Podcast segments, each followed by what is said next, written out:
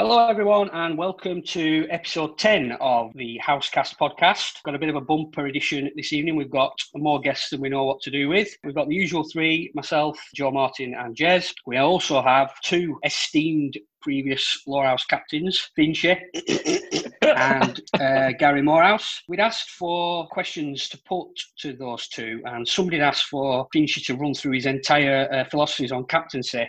But unfortunately, Apple said that a 30 second podcast wouldn't be uh, acceptable. So we've had to shelve that idea. Uh, we've also got one other uh, special guest who joins us from Australia. You might know his name. He played a little bit of cricket for us back in 2005, and since then, he's had a reasonable career. He's played for Victoria, he's played Test cricket for Australia.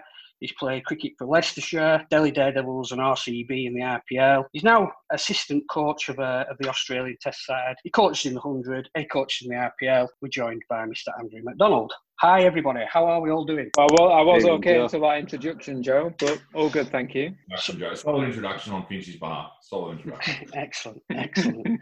We're going to major on Andrew, but obviously the others are going to are going to chip in as well. Andrew, thanks very much for giving us a bit of time today. What are you up to at the moment? I know you should be probably in India at the moment, but what what's life like for Andrew now? There's no cricket. I think it's a little bit like um, everyone else, but um, thanks for having us on and you know, thoughts with everyone out there in the, in the world that's obviously embarking upon a, a different look. But um, had my first competitive hit on the golf course today and royally failed there. So had 29 points. And I hear that you may have uh, shot the lights out uh, at some point in time over this weekend. So uh, that sort of got dripped there to me. So yeah, but it's uh, it's pretty much golf now that it's opened up and uh, a bit of homeschooling and yeah, just a, a bit of uh, time at home, which has um, been pretty good. Life on the road sort of doesn't allow much time at home, so it's it's been good to take the opportunity should should you be at the IPL now? Is that where you would be? Yeah, yeah. Generally speaking, April, May, yeah. IPL time, um, and then outside of that, clearly international cricket. And yeah, it was really looking forward to the hundred ball. Um, you know, coming to visit yeah. Finchy. You know, it's one of the things that you put on your calendar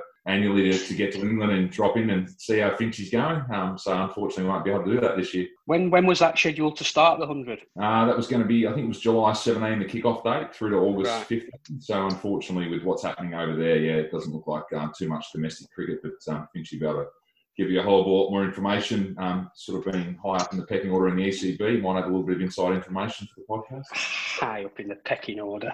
He makes a tea, doesn't he? That's what that's uh, that's what I've heard. I'm not even I've not even progressed to that level yet, Joe. If I'm being honest.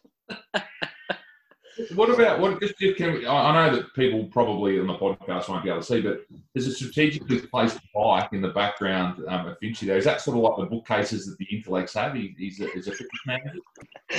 Uh, any response? At least, at least mine gets used, Macca. Oh, ow! Very catchy. Got a bite, Ellie. Got a bite. You, Joe. Yeah.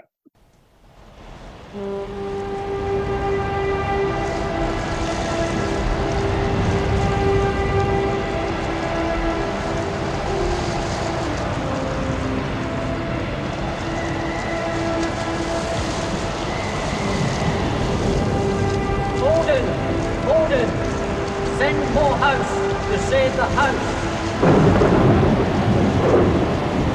Come on, the house! Andrew, you played for us in 2005. You had a little foray into the league the year before with Haslingden in 2004. What can you remember about how the Lower House move came about? Yeah, so um, yeah, so signed with Haslingden in 2004. Uh, I'm not sure how many games I've played there. Someone probably will have the numbers uh, there for us, but I think it might have been a handful of games. Um, suffered an injury. I think it was against East Lancs playing for Haslingden. Went home real early in that season. Um, yeah, and then I thought, oh, that's it. Never going to come back to league cricket.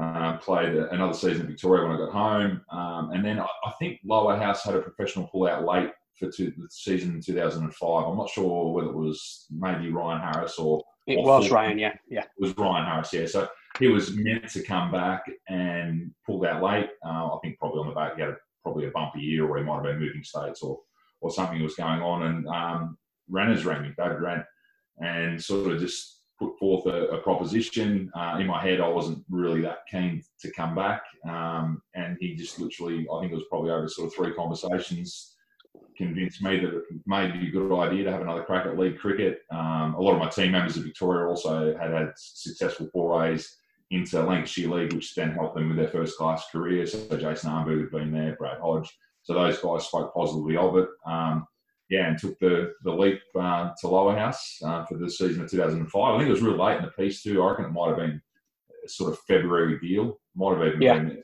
early March. Um, so it all happened really, really quickly. Um, and thankfully, I took that um, option. Probably the best thing I did in my cricketing career. Am I right in saying that you played, you sub-proed in the league before that? Was it for Enfield in 2003? 2003 Sub Pro were on an emerging players tour. Yeah, correct for Victoria, um, and we got released for I think it was four or five days, and we all sort of headed up to Lancs League and took up some sub proing opportunities. Might have been sort of late in the season, late July, I reckon it might have been. So a few spots opened up with professionals moving home, and yeah, bowled 25 straight from one end. So that was a, a really good. experience. I, I think we batted second. I couldn't walk, so you did. You didn't. You didn't. You didn't bat. I've just got it up now. You didn't. You didn't bat in the second dig, but you bowled three, three, three for three for three for eighty off twenty-five. Yeah. Yeah, I think you bowled. I think you bowled. You bowled more overs in that game for for Enfield than you did for Haslingden. I think. Is Finchy the resident stats man today, is he? you might be right, though. I think you could be right. Excellent. So if you were used to bowling 25 overs a game, that's um, that's interesting. I'm not sure used to would be the right terminology, but forced No, to. yeah, forced to. I mean, the, the rules in the rules in the league have changed now. You can't, but you can't have a professional. I think what is it? 17 is the max now. Was that after you were in 2005 as captain? I think they might Yeah, have that yeah, closely. yeah. Because there were a lot of spinners, spinners that year who were bowling a lot of overs, so uh, they had to change the rules. Uh, I mean, it's interesting you mentioned that because we had a, the year before you came, we had a, we had a New Zealander called Peter Fulton. Now, albeit he did bowl a bit quicker than you, but he actually bowled more overs than you. Not hard. So not and, he, and he, he doesn't he doesn't moan about it. So you know I think we need to keep a bit of perspective. What um, what about the other pros in the league that you were here that year? Can you remember any of them? Jog my memory. What, I'm going to fire a name at you. Murali Kartik.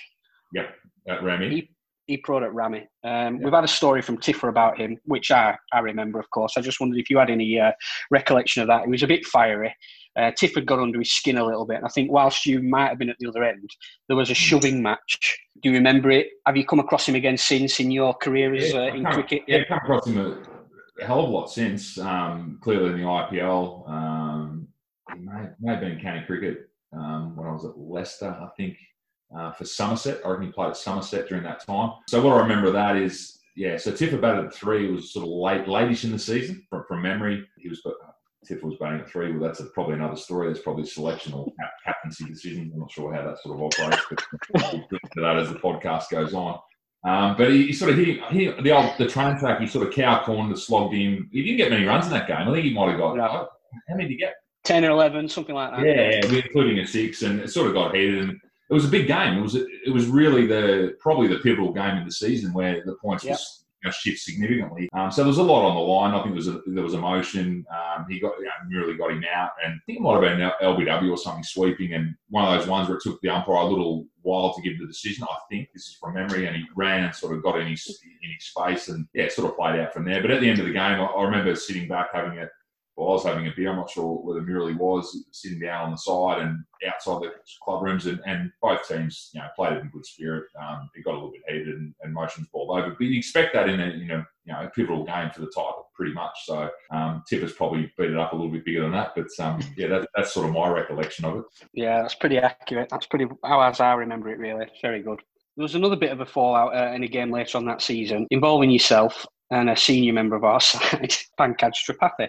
Uh, we played a local derby against Burnley, which we won reasonably comfortably. Finch, I don't know if you remember that game because it was rearranged from a rained off game where you got 120 that got choked off, unfortunately. I don't remember much about that, to be honest. We beat them in the rearranged game reasonably comfortable. But in the changing room after the game, Jez loves this story because you know he, uh, he was predicting it was going to happen almost uh, almost from ball one. Um, there was a bit of a flare up in the changing rooms afterwards. Can you remember what sparked that? Can you remember anything about that incident at all? Were you talking to Finch or were you talking to me? No, you, you. Okay. You were the one, you were the one who was most of the bullets. No, I, just, I remember it. So we're chasing down a total. We performed really, really well, and you know, we're we're on edge the whole time during the season because I mean, we had a, a reasonable start, a reasonable middle. Um, there was sort of some pressure mounting. Um, never won the title, so clearly pressure. expectation was high on the back of the year before. We won the cup in 2004. Uh, we had a good, we had a really good team, and, and, what I remember of Lower House in 2005 was a really good team, and, and that was probably what flared up in that game was, you know, just from a from a personal opinion, and it was just in the middle. I was batting the trip, and you know, we're running hard between the wickets, and you know, everything was on the line, and you know, I just felt that at certain times that that wasn't happening. That you know, we weren't herring between wickets, and, and we had certain team expectations, and all, all I was suggesting to Trip was that you know we uphold those for the season. It was really really important that if, if, this is going to be a championship winning side, that we need to continue to push the whole way through and. And not let the opposition in. I think we won that game quite comfortably as well. We did, yeah, yeah, we did.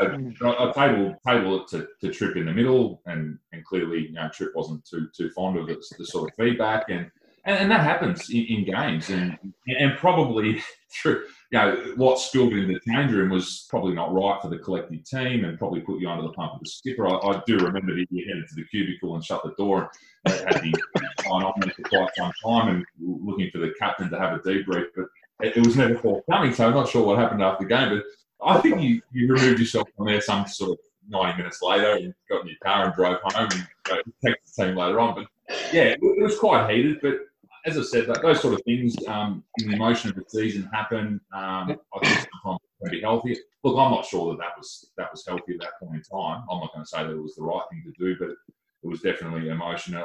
I, I just felt as though the, the team couldn't be compromised in the way that we wanted to play throughout the season, and that was that was how I saw it at that point in time. Do I see that like that now? Probably not. You get a little bit older, yeah. a little bit wiser. I was only young at the time.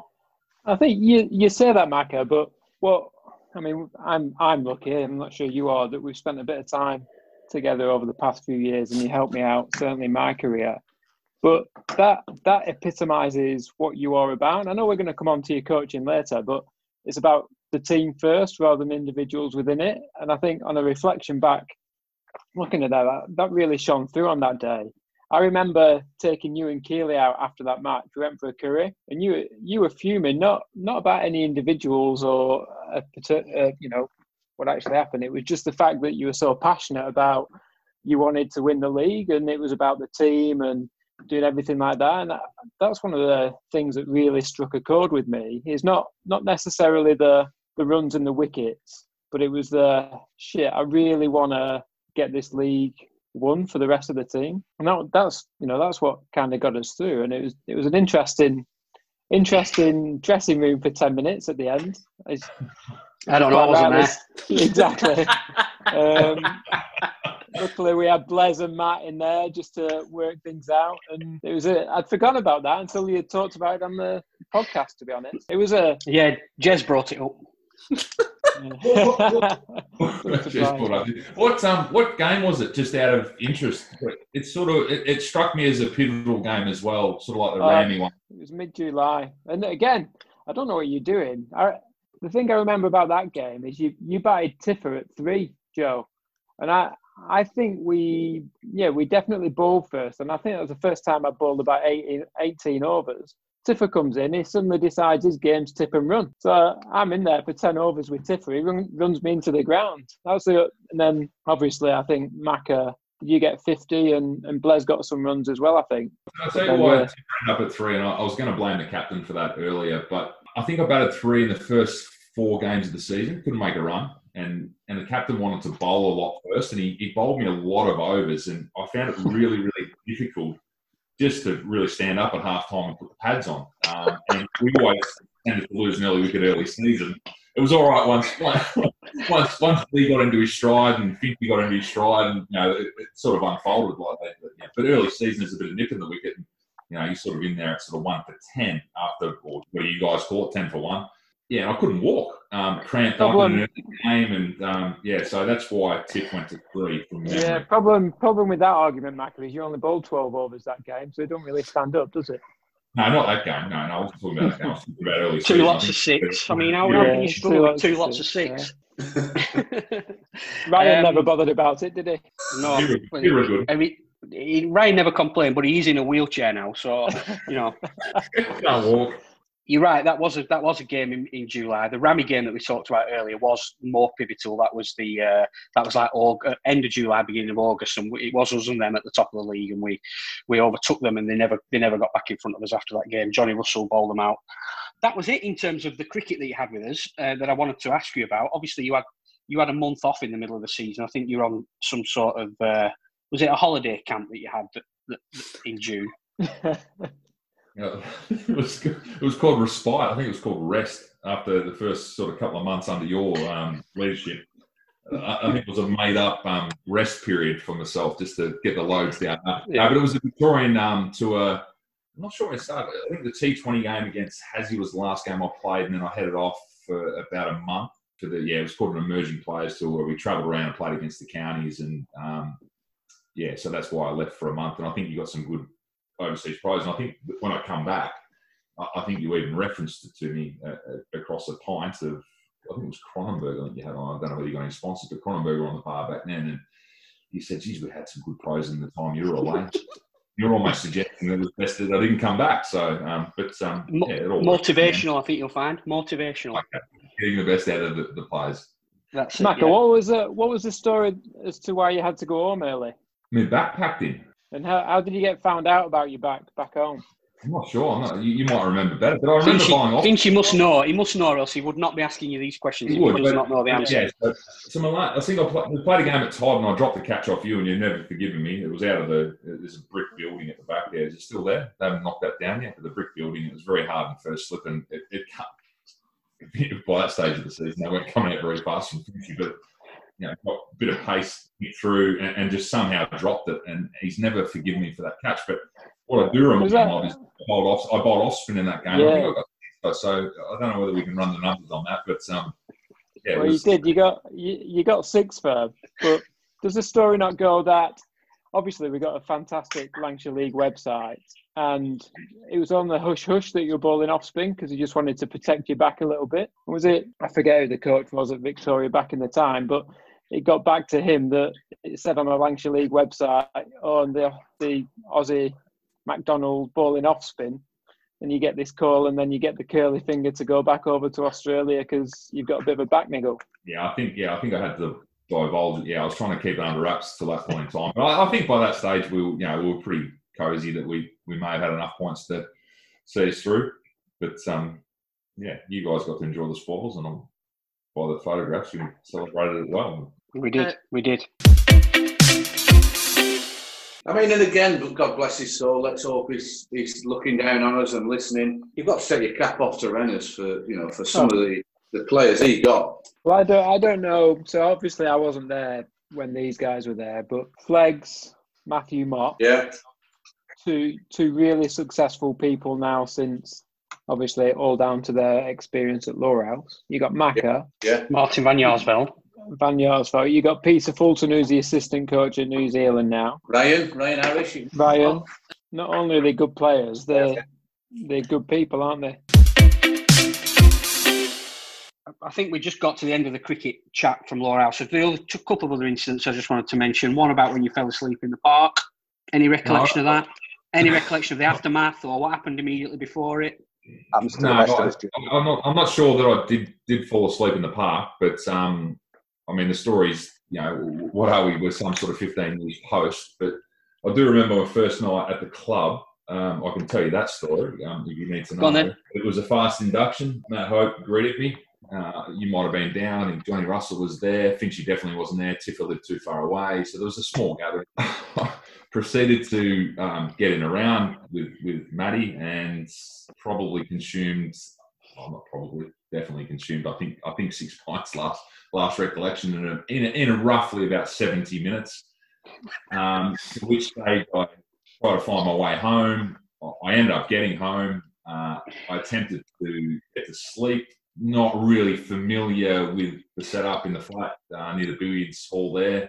I think it was on Padiham Road, I think from memory, um, and bounced off the bed, landed on the floor, and stayed there for the next seven hours um, to wake up day and not know what really was going on. But uh, from that, I didn't really learn my lesson because I stuck in a, in a couple of shouts with Matty um, post that. Uh, but that was my sort of first. If, if, that's the park story that's sort of been shifted and potentially manipulated, then yeah, there was there was an altercation with alcohol. There was an altercation with Matthew Hope, to, to, to which Keely wasn't, uh, you know, all that fond of, but um, nor was I. No, either. fair enough. In a, in a fair state, and you were expecting me to train that week, which I didn't. Club, club profits always recruit. Always recruit the pros pros fees over the bar, don't you? That's that's the aim. Correct. That's it. That's it. You mentioned Keeley there. There's another instance which, I, you know, I've, I have done my research here. This is not just my own memory. I've asked, you know, virtually everybody at the club, and they all have said there's another instance where you might have had about 18 missed calls on your phone from Keeley because you'd not come home when you were supposed to. You still didn't go home, so she gave up on the phone calls and actually turned up at the club to drag you home in her pajamas. Not, not dragged home. I think she was concerned for my welfare because uh, she probably got Hope was still in the bar as well, so she knew how it ended before that. Yeah, wonderful. Yeah, there, there was a yeah, it was where yeah, um, Character building, character building, though, Andrew. Eh? Yeah, I mean, Hooch, did you get blamed for that? Probably. It sounds like I've got blamed for pretty much everything that's that's gone wrong. So yeah, why not? So you tend to find captains do any incident, you know, the captain will do. I remember uh, Charlie's mum coming dragging him out at Lane End after we went there after a rained off game, and she she gave me daggers for about you know two or three years afterwards. I mean, the fact he was 15 is irrelevant. Finch, um, when you were captain, what did you get blamed for? Lack of ability, lack of leadership skills, lack of people awareness, lack of tactical awareness, just total ineptitude, really. And It's, that, uh, it's interesting because me and me and Dooch, me and Dooch were talking about this during the week, and my recollection of my captaincy is that I did it for half a season, but apparently I did it for a full season and then packed in the season after about I don't know ten games in. Yeah, Yeah, it's not my not my finest hour. I'll be honest, I was a bit young. I was I think I was 23 when I took over captaincy, and obviously when you're following the Italian Adonis like Beneducci, you've not got much chance, have you? You've just won the Worsley Cup. you've just won the league, the league for the first time. Yeah, I was totally out of my depth. I'm not going to lie. Just got to hold my hand up. When you, what happens when you're captain? You have to think of other people, and I'm probably the most selfish, mm. self-contained person you'd ever want to meet. So it's not gonna, it's not gonna work, is it? It's a recipe for disaster straight away. Honest appraisal, Jonathan. Very honest. Obviously, you then go on to play cricket for, for, for back to back to Victoria. Played for Leicester in, in England and, and a bit in the IPL. But it's your coaching that we really wanted to just uh, just get into. Uh, for those that don't know, uh, current Australian assistant coach, um, coach in the in the hundred for the Birmingham side. Think you mentioned that they're playing pink. I don't know. Have you got a different No, colour to wear as coach? It's the IPL team that plays in pink, isn't it? Oh, is it? Sorry, right. Raj- Rajasthan playing pink. You're going to need a different colour there, aren't you, with your complexion and uh, well, that's in the eye of the beholder. very good. But true, but true. Peppa Pig. Gary, Gary's got a question about coaching in sort of short short periods of time. Go on, Gary. I'll let you. Uh, I'll let you ask it. Really interesting to see how uh, you know players have uh, their their gigs have changed over the years with um, going around to playing different countries in all these competitions more so than they ever would have toured with their own national sides. Um, I just wondered how that panned out from a coaching aspect. Uh, you know, coaching possibly is something that you have different plans for, sort of medium and long term with, with with sides and. Uh, you know, when you're rocking up for a season or, or two or three months with, with, with bunch of players, most of you know you're probably aware of or, or have played with before. I just wondered how that, that role as coach has, has evolved, had to evolve very quickly, uh, with no real precedent or people who you can go back over time with and, and see how they did it. Yeah, I think the landscape for everyone's changed, hasn't it? Um, in the in the last decade, really, with the IPL franchise cricket coming in, we've seen the evolution um, English cricket. Um, you know, 2003 was T20. Now, you know, this year should have been the 100 ball. So there's there's a lot of franchise cricket out there. There's a lot of player movement. There's a lot of coach movement. So the landscape's definitely changed. And I, I suppose you, you don't really have a short, medium, or long term view as a coach. Um, it's really opportunistic. It's a little bit like a player. You sort of go through the grades. You know, for, for a young Lancastrian, you, you you might play in the Central Lancs League. You might play in the Lancashire League. You step into second level cricket, you get an opportunity for Lancashire, and then sort of it flows from there. So it really is people backing your ability as a coach or a player. giving you an opportunity, um, and then it sort of progresses from there. But the, the landscape definitely has changed. There's, there's more opportunities within the game. It's an international game, um, and there's a lot more leagues, so it creates more jobs, which is fantastic. Um, at the moment, we've seen that challenge with the current circumstances around the world with the coronavirus. But um, yeah, it's literally, I mean, my first opportunity was at Leicestershire County Cricket Club, and I spoke to Finchy about this. Finchy's someone I, I do bounce my sort of coaching off, and yeah, really, really sort of, you know, he he's actually good to talk to around coaching. He's, he's pretty well versed. I know that I'm not, not meant to give him too many accolades on this this program. Joe with me as the former captain, he said, make sure that you do not praise Finch, but I'm going to praise him in that space. But he, he sort of um, that journey with me at Leicestershire, um, it was really a club. Was it a, was it the right coaching job at the time? Who knows? But um, that opportunity is really um, you know, probably where I am today. So I'm thankful to, to Paul Haywood, who was the chairman of the, the, board at the time, who gave me that opportunity as that coach. And yeah, everything sort of uh, has transpired from there. And as, as far as IPL goes, obviously you've got the Rajasthan job at the moment. Give us a, a little insight into sort of how that differs from, say, Leicestershire or or even the Australian role.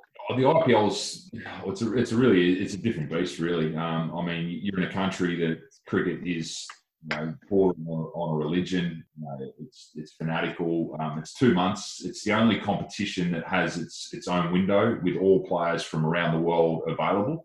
Um, so therefore, the quality of cricket is second to none. It, it literally is the best competition in the world domestically. Um, that is international cricket. You know, is superior because you've got the you know, the talent sort of streamlines into you know the best teams in the world. But in terms of domestic competition, it, it far outweighs any other competition in the world.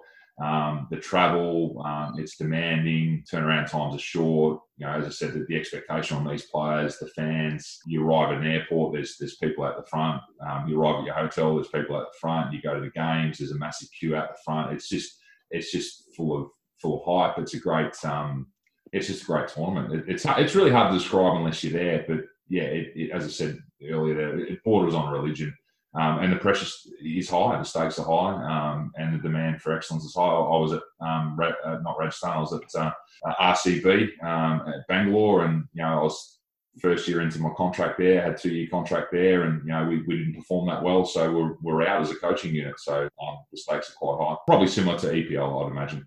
How long beforehand do you go out there? How much time do you get to prep with a, a squad, or is it really hitting the ground running? Yeah, it's, it's really hitting the ground running with a lot of those tournaments. Um, you don't the availability of players because of the congestion in the scheduling um, is quite difficult. Look, you aim to get there potentially two weeks before, but that doesn't really transpire. The international players roll in potentially sort of three or four days before your first game. So the, the challenge of bringing a group together um, is different. Um, as you said, I think you were mentioning before, if you've got a first class team or an international team, you're working with that team uh, day in, day out. So you understand your players, you build a relationship, you connect with them, and um, you're able then to, to probably make better decisions. So the ability to connect with your players in that short space of time is pivotal as a coach. And and it's probably one of my philosophies as a coach is you know the ability to connect uh, before you coach is is massive and and that's your great challenge uh, because at the end of the day you, you're in the people industry really as a coach you're dealing with people whilst the cricket's important if you can understand the person I think you've got an opportunity then to, to help and impact the cricket side of things.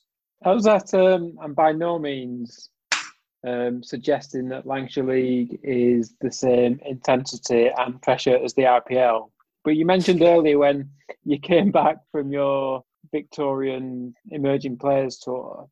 One, one of the things that a lot of the old pros always talk about is that pressure that pros are under when they're playing in the league. Is that that level of expectation day in day out on a Saturday and Sunday that they have to perform, and you do get a lot of you get a lot of shit for it, don't you? It's kind of it's not an easy thing. And just you know, is that something that the young international players don't experience anymore?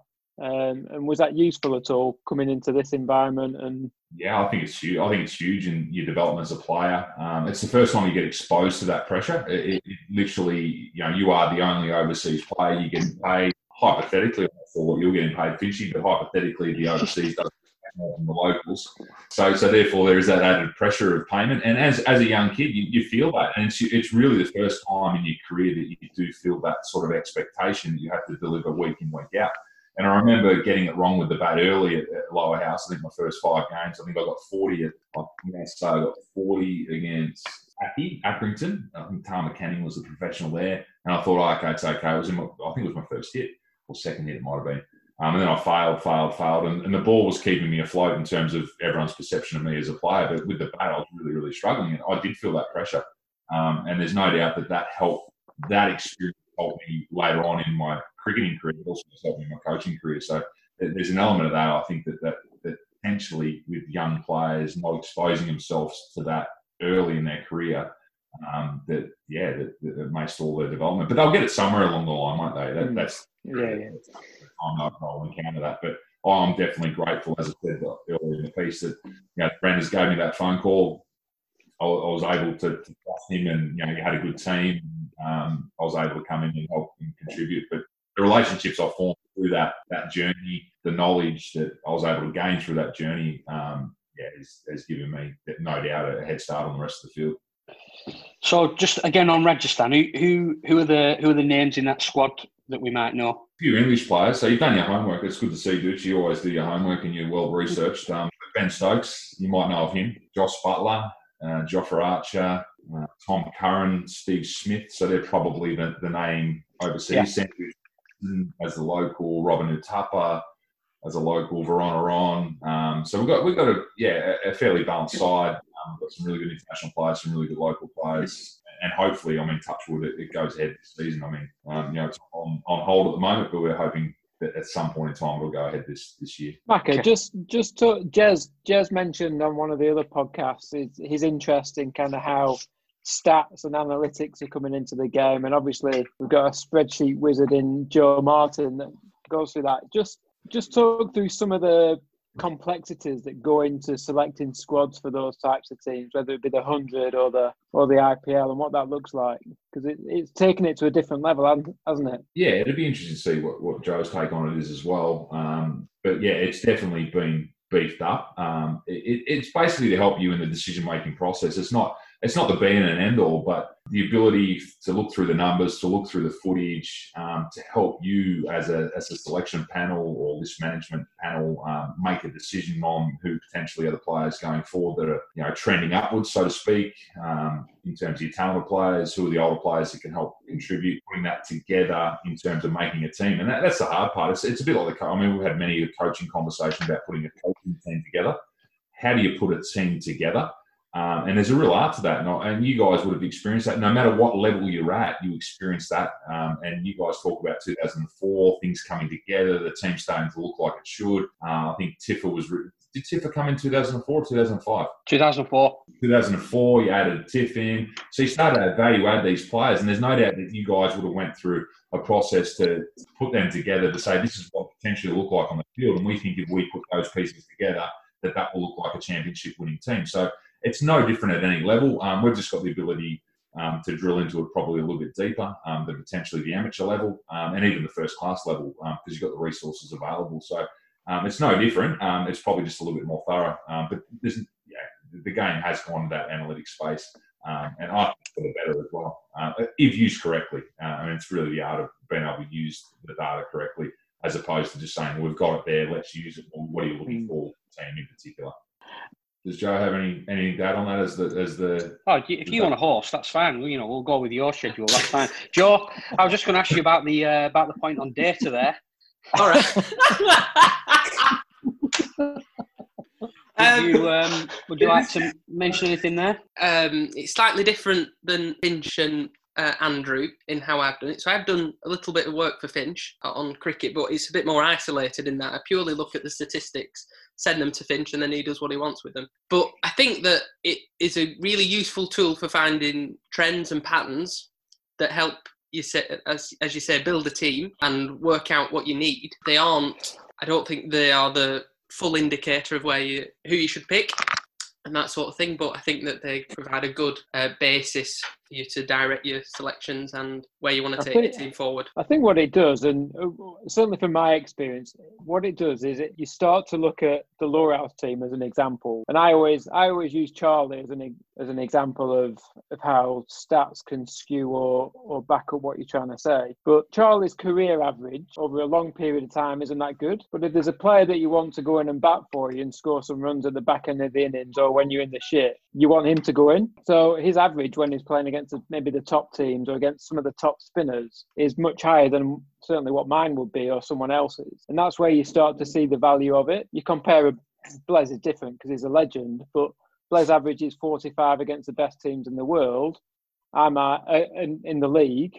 I'm at average 35 against the bottom two teams that don't have a don't have a bowling pro. That's when you start to look at it, and that's when you say, actually, well, that plays a much, of much higher value in this instance as is is the other. You know, if you're someone like me who's made a career of picking up seven, eight, nine, and ten uh, wickets uh, at the back end of the innings, that's different to uh, Johnny Russell who takes four for with a new rock at the front front of the innings. So that's where I look on my career at Lower House and look at it slightly different, having been exposed to that. Whoever, put the lower house team together would have had an eye to what they were trying to achieve in terms of a collective team. Because there's no doubt that that team had all bases covered when it come to being able to deliver performance. You had the spin, you had John. Johnny didn't play 2004 either, did he? No. So he, he, he 2004 with injury, and then he come back. He was almost like a special crew, new ball.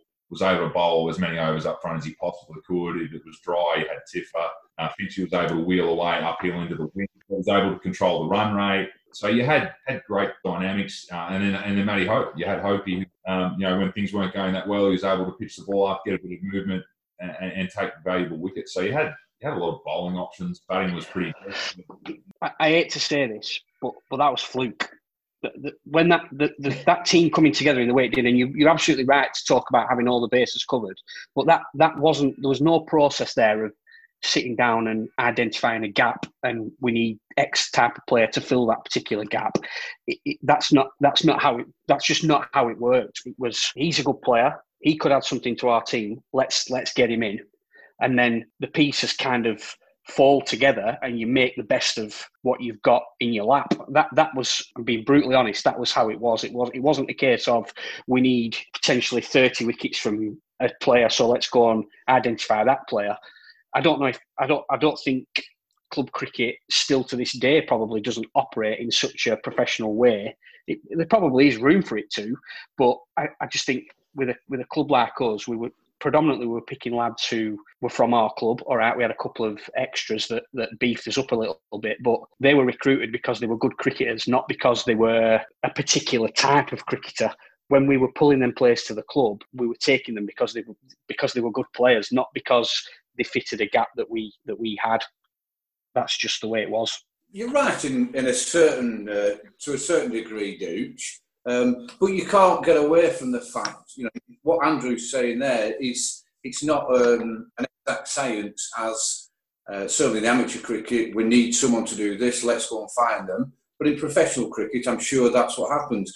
But you Oh, yeah. think, Dooch, to the the build up, you know, through the, and I know I can go back 80s and early 90s and then the late 90s.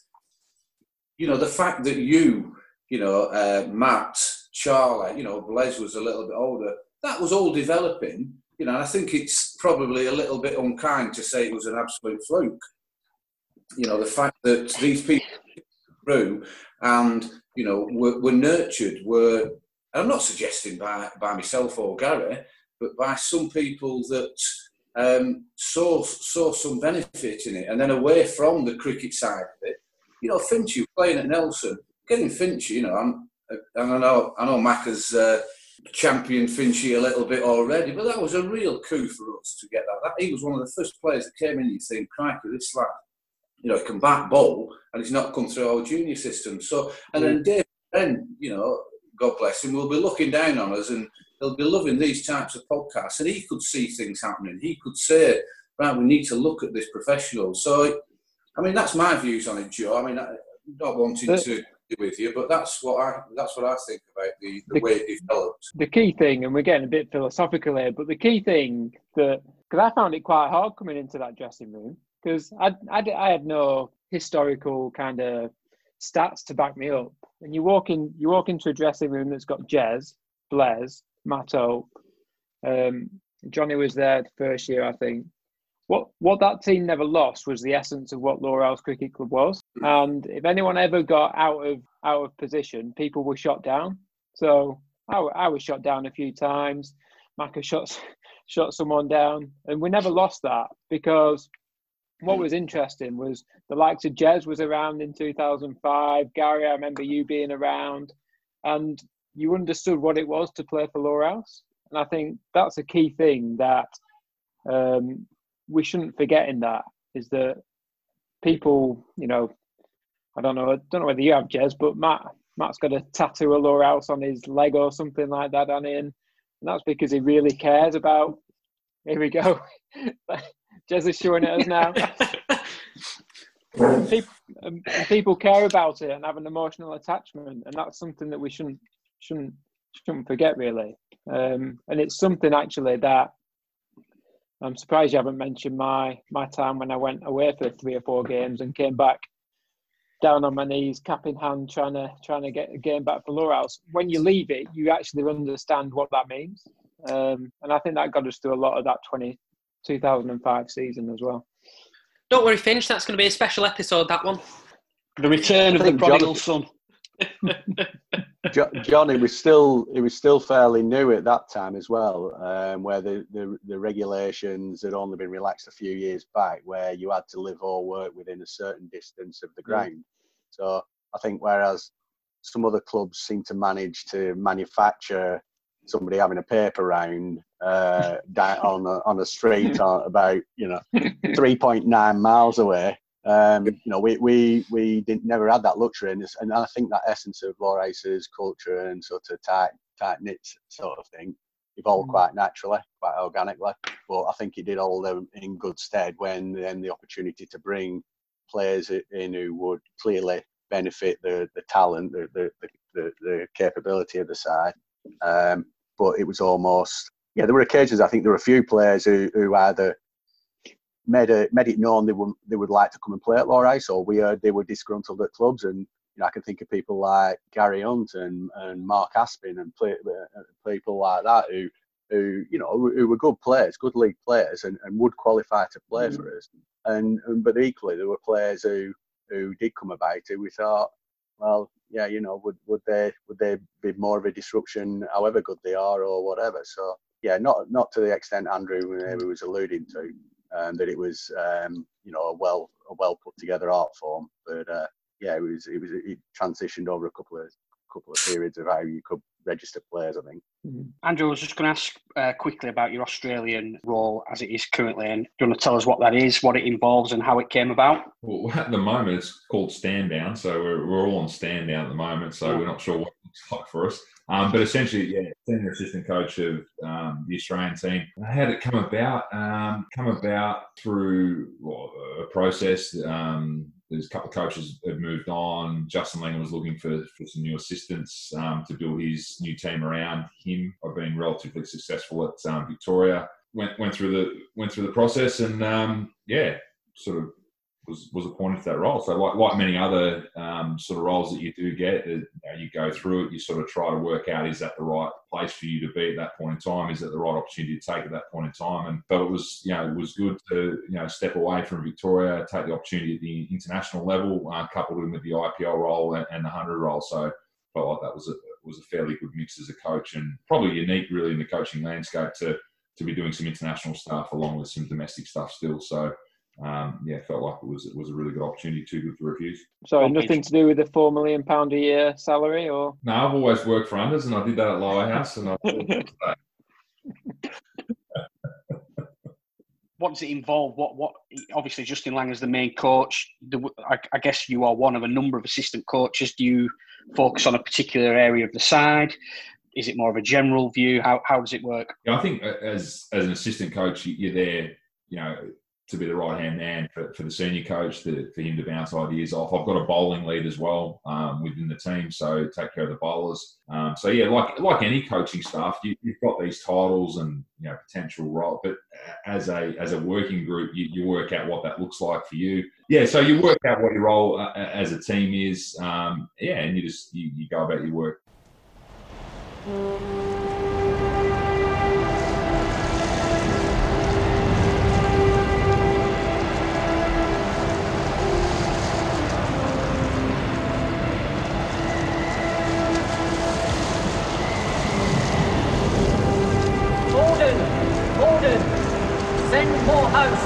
Save the house.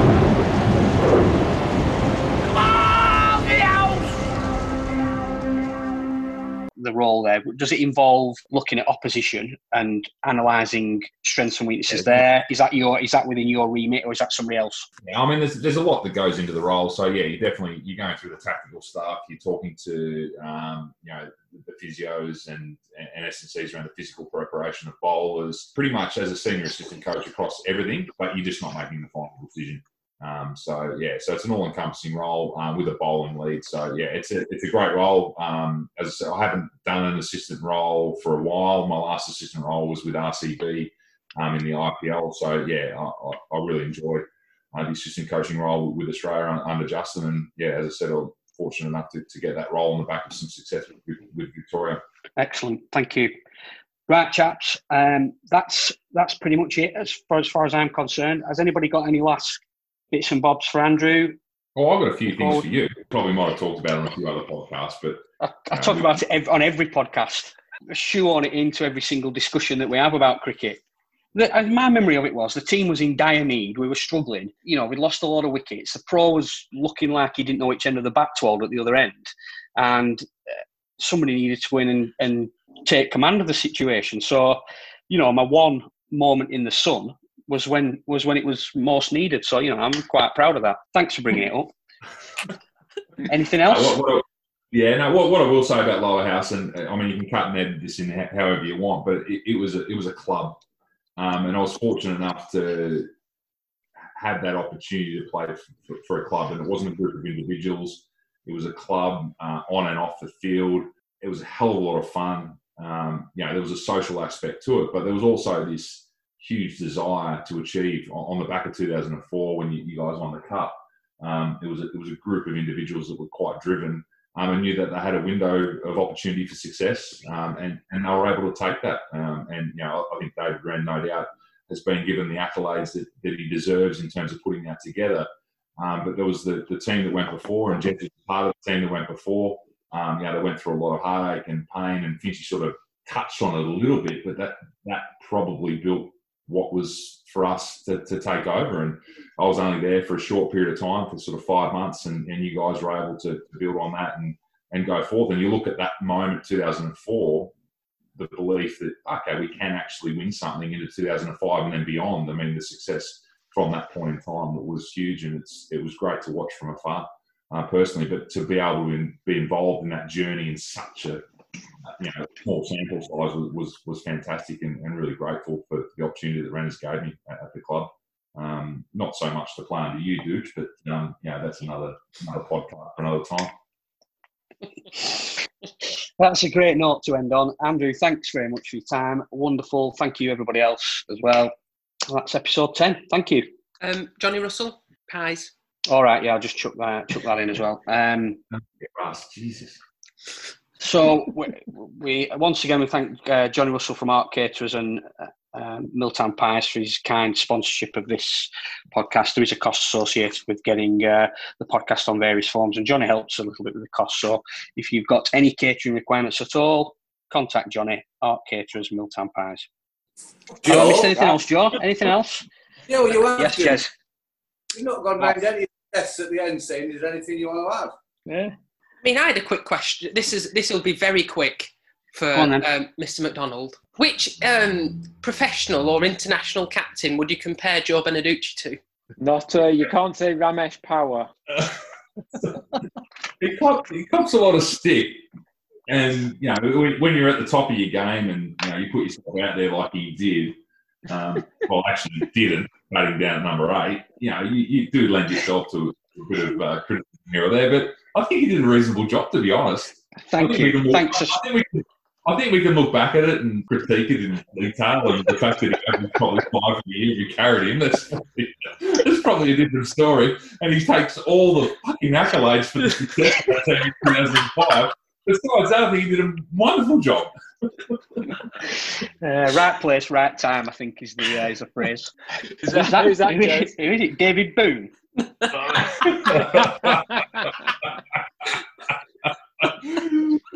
Have we turned the record off this? We're not cutting and editing this, in, are we? I have a feeling some of it might appear in. We didn't Yeah. go into Finchy enough, I don't think. I think we've probably got five minutes just to delve into Finchy's career. I mean, this is he's sort of was, No, was that- he part that of can- the Celtic or something? Was that, that can be that can be episode 135. That that's when we delve in proper into the depths of Laura. What were his numbers that year? Can you can you give me something there, Joe? What were his Yeah, numbers? absolutely. Oh, I missed the numbers. I wanna go down. We didn't go enough down memory lane, did we? Let's have a look at Finch. Oh, the game I picked, he didn't play. I should have known, really. Season by season. So, in 2005, oh, Finch, well done. 627 runs at 27, high score of 80. 24 You actually got 120 though, didn't you, Finch? I mean, that's not fair, is it? Well, Is what it is. You know, I'm a, obviously being a team player. All I bothered about was the 12 points in the reverse fixture, Yeah. which which I may or may have not got five for. I think in that one. You did Finch, yeah, well bowled. Yeah. How many wickets did he get, Joe? He uh, took 43 wickets at 16. Uh, 7 for 46 was your best best return, think Finch. Jack, after we'd won the league, I think you tried your hardest to try and get me to 50 wickets. Ah, don't yeah, I did, yeah, any you did. wickets at the back end. Nah. I think, I think, well, probably three quarters of them are down to uh, Jack McGregor. Yeah, he was uh, pretty special one in that year. I've been lucky to have Jack and Jack and Joe throughout my What, career. so what, what did Ross? What, what did Ross take? He took high thirties, didn't he? Yeah, Uh, Yeah, but he took then you had wickets. He took wickets at key moments, did Johnny? You, Yeah. yeah. I know you've then you had- reminisced about the Rammy game, but that was that was big. Yeah, and then you and then you had you had Tiff just chiming in, and you had Hopey chiming in when I just remember Hopey bowling like these three or four over spells. Just it just had the golden arm every time we sort of needed. So everything just it just went right, didn't it? Like every time we needed someone to chip in with the bat, with the ball, everything just gelled. And I think Vishal got did he get eight hundred plus runs? Yeah. Far I'll just have to go into Crick Archive to find these ones. Um, late, se- late late seven hundreds he got. And again, I think you might have talked about this on a on a previous. What about Shane Harwood? How good would it have been to see him bowl twelve overs down the hill at, at Burnley? We had 300 under our belt, didn't we, that day? And he was bowling quick in the dark before it before it went before the rain started. But yeah, that would have been uh, that would have been fun. But then I think I know why you brought that up because we played against him, di- didn't we, the, the year after or the year after that? And did you not get some runs against him? Is that why you brought it up? That's not at all why I brought it up. But I might. I think might, it probably is. can't remember that day. Was Ryan You pro can't. that day? Yes, you can. It's the highest ever highest ever partnership, wasn't it? No, first wicket partnership. All right, okay. league. Yeah. How many was it? Thirty- 200 and what? Thirteen What- short, I think. What's Jez's take on? So Jez played 2004, so he finishes up, and then he sees a team you know, ready to go. And what, what was your take on it? What, what was the difference? I mean, there, there was obviously so you 2004 you had had that spike in the cup, but the years before, I mean, and, and did you believe that that team going into round one as a former player and now a spectator on the other side of the fence?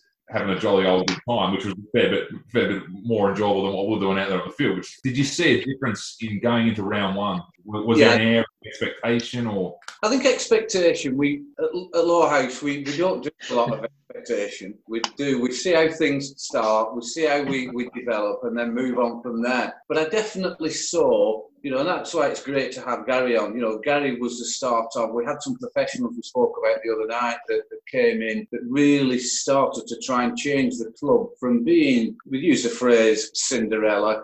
Use the phrase, you know, underdogs, and these professionals were getting sick of it and along with the likes of Gary and myself and other players, really from the you know mid '90s and onwards, that was changing. We won the league, we won the cup in 2004, and I didn't expect that to be perfectly frank, but things went well for us. It was definitely time for me to finish. I was 41 then. This, you think that Dooch bowl you into the ground? You should have seen what Gary did to me.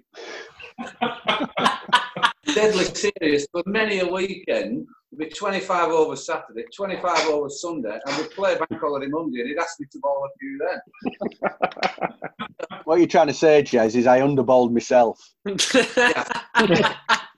But then, so we get 2005 Macca, and it's clearly a good side. You know, the little bit of homework and what we knew about you, you know, obviously being a Hasland the year before, you were certainly the right pro for us. Tiffer, quality player. Finch is coming to his own, and that's with our own homegrown players. And I must admit, you know, Fischel's played very well. You know, his dad came into the side. We've had numerous discussions about that. I think we're all bored about that now. But it really looked a top, professionally ran outfit from the, the spectators view. I watched loads and loads of games there that season. And I do, me and Gary just mentioned it earlier. I remember the first innings really quite well. But then after tea, it got a bit hazy, depending tellers and whatever went on in the in the afternoon.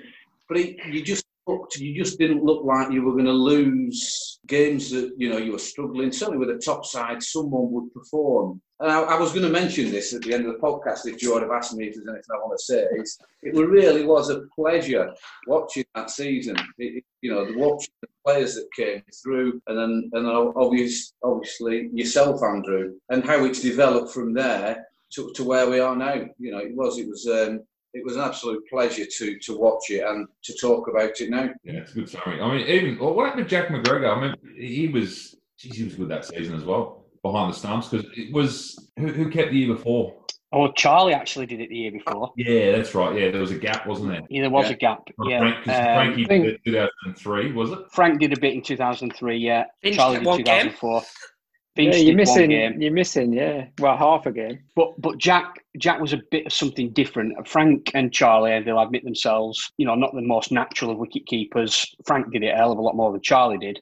But Charlie's an outstanding fielder. Jack McGregor was a proper wicket keeper, the first one uh, that we'd had for a little while, and he made a, he did make a massive difference. Particularly stood up to the medium paces. He, he was Mm. something that we've not really seen since since Chippy's days at the club. He was really really good. Yeah. So who got him there? Like little things like that, where you just you look at the pieces that Yeah. you, know, you might have thought about the strategy behind it, but you go, well, hang on, Charlie's good in the field, so need a keeper.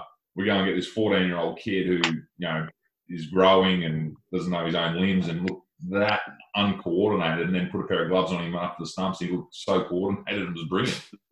Yeah. I mean, that's there's a, there's a, there's an element of can't be pot luck. There's there's an element of geez, that's mm. that's come together pretty well. That's true. And that, Potluck. I'm not buying it. I just can't. Well, it's a, it's a multitude. It's a multitude of things coming together, isn't it? Is because you had Chap. Is it? It was Chappie, Chappie yeah. Day Cup, so he was never Yeah. never really going to get a gig there for a good So few he- years. I think. I think Jack. I knew Jack beforehand, as did Bembers, as did a couple of others, and it, and it things like that just fell into place. That he was looking for somewhere to go. You had that that feeling around the league that Stan was doing something with the juniors, and it really fitted in. It was an opportunity that that he could come in. So yeah, it was a multitude of things that come together. But geez, what a that that was probably as big a signing as, as Mm. some of the others during that period with what he Yeah. did behind the stumps, and he got. it. I think he, you know, you'd have to look through the cards, but he probably got us a couple of wickets a game with, with yeah, what it he did. did. Yeah, definitely, definitely. But I, in terms of what I like what I was saying earlier, that was not a. It wasn't a process of this is our side. We desperately need a wicket keeper. He let's approach Bacup to see if we can have Jack. That's not how it worked. It was Jack, like like Finchy said, was looking for something else because he was his opportunities were limited. It just so happened that we were in the right place at the right time. He comes to Lower House and he's an absolute revel- revelation. But that that could quite easily have not happened, and then we'd have gone into that season with Charlie behind the stumps. It, it wasn't a case of the brains trust at Lower House sitting down and identifying him as something that would make us better. It was a little bit potluck. It was, but don't underestimate. Ten years ago, before that, he wouldn't have come. No, correct. So yeah, the Mm. journey that you've gone through, he, is willing to take that leap of faith, isn't he? Hmm. Well, you, can see, you can see a place moving somewhere, and that's what I was sort of alluding to with Jez. Like there would have been moments where you're sitting there thinking, "Geez, we're not going anywhere here. Like we're, we're stagnant. What does it look like for us? We need." And you probably went back to the junior development, which is the whole thing about standing and all that. And you, you invested in the youth, and they started to come through, and you got this perfect mix.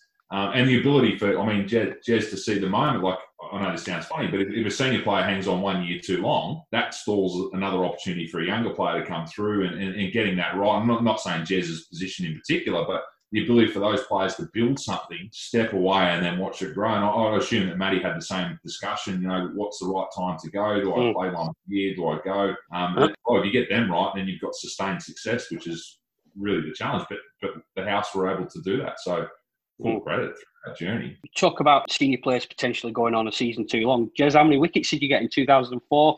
We had this the other day. didn't we? Did I get 21 or Eight, something? eight, something like that. Oh, hold What on. happened in my day? There we go, stat man. Um, Jez, uh, you got 12 wickets. 12 wickets. Yeah, 43. Twelve. Yeah. They're important ones though. They were put on, and I will also say I was coming on at the, you know, at the very, very important times. They brought another amateur in who played one year and then knocked off. Um, so I, yeah, they were difficult times, Joe. But yeah, I suppose we mentioned your 50. You won't my 60, will you?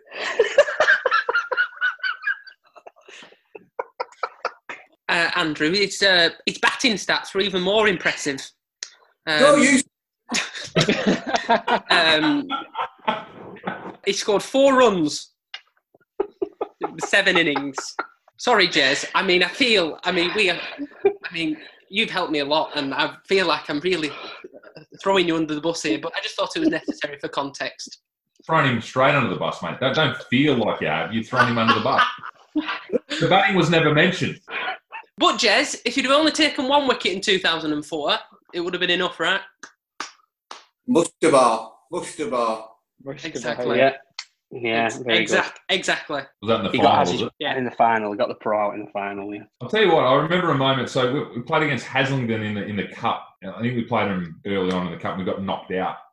Yeah. I've never gone into a. Cha- it was at home, wasn't it? I've never gone into a change room and seen a more mortified group. And I thought, geez, this this is real. Everyone dislikes Haslingden to a different level. It was it was a moment where I went, geez, this, this rivalry is real. And and they've got their rivalry with Rammy as well, haven't they? But yeah, Hazzy with the team clearly that no, no one liked. Yeah. Yeah. th- th- Their captain before before that game, I remember having a conversation with their captain about how we were going in the league, and you know, how, what, what, how do you think it's going to go? Are you confident? And I was quite bullish, and he and he, he made some disparaging comment about, well, your pro's going away for a for a month, and you know, what he probably won't come back, and if he does come back, you don't know what shape he's going to be in. It, and he, he was like really, really brutally hard, and obviously that was because you played there the year before, and it, had- it had not really worked out. Well, you'd faked a back injury to leave, hadn't you?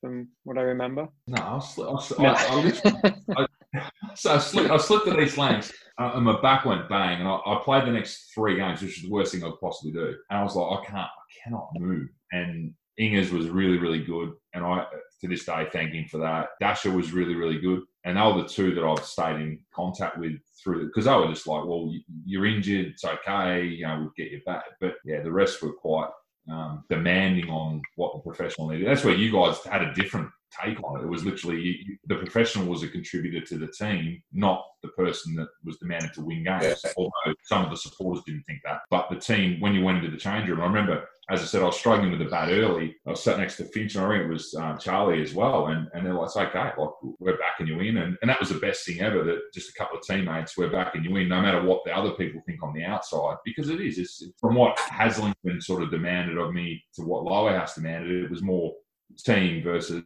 you're the pro, you're a good ball. Um, and yeah, it just it definitely as a young, you, you're talking about young kids as well. I mean, it's 2005, I'm 23 years of age. Yeah. Like it's not like you're a grown, seasoned professional. Like you, you got the tag of professional, but you're a young kid making your way in the game, and you don't really understand your own game yet. You're expected to continue to perform week in, week out. So it's a huge challenge.